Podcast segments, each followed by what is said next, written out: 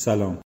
آنچه از همون ابتدای فصل دوم موقعیت، یعنی بررسی تفکر شرط‌بندانه نتیجه می‌گیریم، اینه که نگاه شرط‌بندانه به تصمیم‌ها ما رو وارد و وادار به Thinking Probabilistically یا تفکر احتمالاتی یا تفکر شدانه می‌کنه. سوابق تاریخی نشان میده که اگرچه استفاده از تاس یا سایر ابزارهایی که حاصل و نتیجه تصادفی دارن، مثل پرتاب سنگ، سکه یا ساقه‌های بومادران در فال I Ching، به شکل‌های مختلف برای بررسی جهان و پدیده‌های متغیر و نامطمئن و غیر قطعی آن مرسوم بوده، اما بررسی جدی احتمالات تا قبل از میانه قرن هفدهم میلادی شواهد تاریخی نداره. شاید بشه تحولاتی در قرون پانزده و شانزده میلادی رو در نظر گرفت که در نهایت به ظهور و بروز نظریه احتمالات منجر شد. هندسه، علم اعداد یا حساب تقریبا سابقه و تاریخچه‌ای هم عمر نوشتن بشر دارن و ما حتی اگر ریشه‌های نظریه احتمال رو نه میانه قرن هفدهم میلادی که عقب‌تر قرن پانزده هم حتی بدونیم، پاسخ این سوال که چرا این اندازه طول کشید تا احتمال و سپس آمار شروع به ظهور کنند ساده نیست. آیا احتمال و آمار به ریاضیات پیچیده و پیشرفته‌ای نیاز داشتند که مردمان بین‌النهرین در سه هزار سال قبل از اون بی‌بهره بودند؟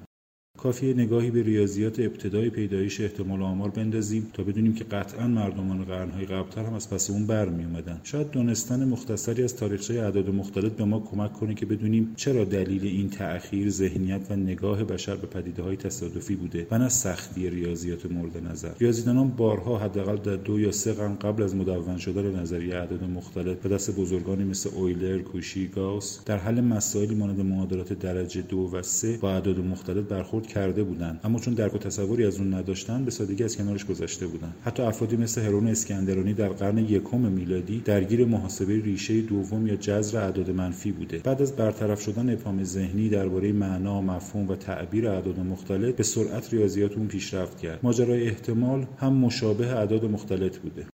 امروز مفهوم تصادفی بودن یا رندومنس برای ما موضوع آشناییه. تغییرات به صورت آماری شرح داده میشن، اما این مفاهیم نه طبیعی و ذاتی ما انسان‌ها هستند و نه ساده و ابتدایی. قرن‌ها در ذهن ریاضیدانان بزرگ قرون قبل مطرح نشده و پرسش نشده بودند، ولی امروز بخشی از زبان روزمره ما انسان‌ها هستند که آمار و احتمال در زبان و بیان ما به دفعات و به کرات استفاده میشن. زبان و بیان گزارشگران خبر، آب و هوا و ارزش امروز پر از نمونه‌های تفکر احتمالاتی و آماری هستند.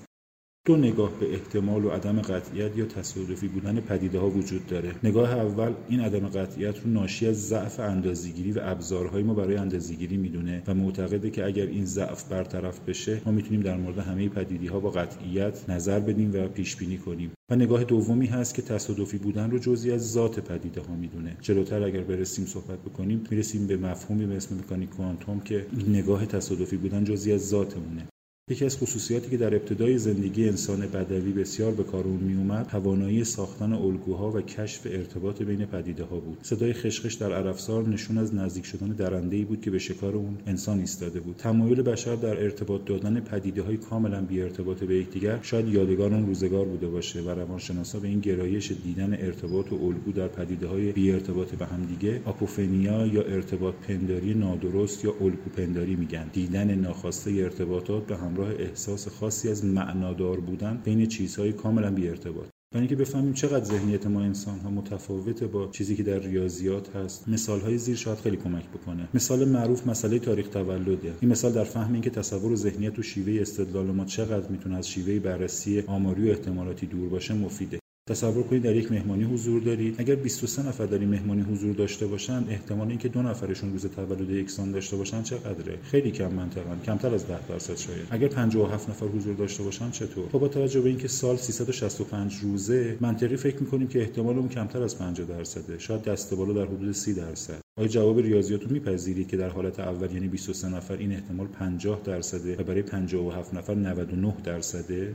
یه مثال معروف دیگه واسه اینکه این اختلاف ذهنیت رو متوجه بشیم، مثال معروف به گمبلر فالاسی یا مونت کارلو فالاسی، مغالطه قمارباز یا مغالطه مونت کارلو یا مغالطه رشد شانس. تصور کنید که دارید سکه پرتاب می‌کنید، سکه سالمه، به روش سالمی هم شیر یا خط می‌ندازید. خب شانس این که پرتاب اول شما شیر یا خط بیاد پنجاه درصده، اما اگه ده بار پشت سر هم شیر اومده باشه، حالا شانس اومدن خط چقدره؟ بیشتر از نود درصد. اگر بخواید روی شیر یا خط اومدن پرتاب بعدی شرط بندی کنید، روی شیر شرط بندی میکنید یا رو خط، به احتمال خیلی زیاد میگیم خط، چون حالا نوبت اینه که بعد از این همه شیر اومدن خط بیاد دیگه، درسته؟ در بیست و یک پرتاب سکه شانس این که هر بیست و یک کی شیر بیاد تقریبا یک به دو میلیونه و خیلی بعید این اتفاق رخ بده، ولی شانس شیر اومدن سکه در پرتاب بیست و دو هنوز همون پنجاه درصد اولیه است. پرتاب‌های گذشته و نتایج گذشته مستقلن و هیچ تأثیر و نتیجه‌ای در آینده این پرتاب ندارند. یه مثال تاریخی معروف در سال هزار و نهصد و سیزده در کازینوی مونت کارلو رخ داد. در یک بازی بیست و شش بار متوالی توپ چرخید و در جایگاه سیاه قرار گرفت که احتمال اون یک در شصت و شش میلیونه. به همین دلیل خیلی شرکت کننده‌ها معتقد بودن که پرتاب بعدی با احتمال خیلی زیاد قطعاً باید بره در جایگاه سرخ قرار بگیره دیگه. شرط‌بندی کردن و مبلغ سنگینی باخت. فکر می‌کنم همین دو مسئله کافی باشه تا متوجه این اختلاف عمیق باشیم. لازمه درباره احتمال و تفکر احتمالاتی و استنتاج احتمالاتی و آماری بیشتر بدونیم و بیشتر فکر کنیم.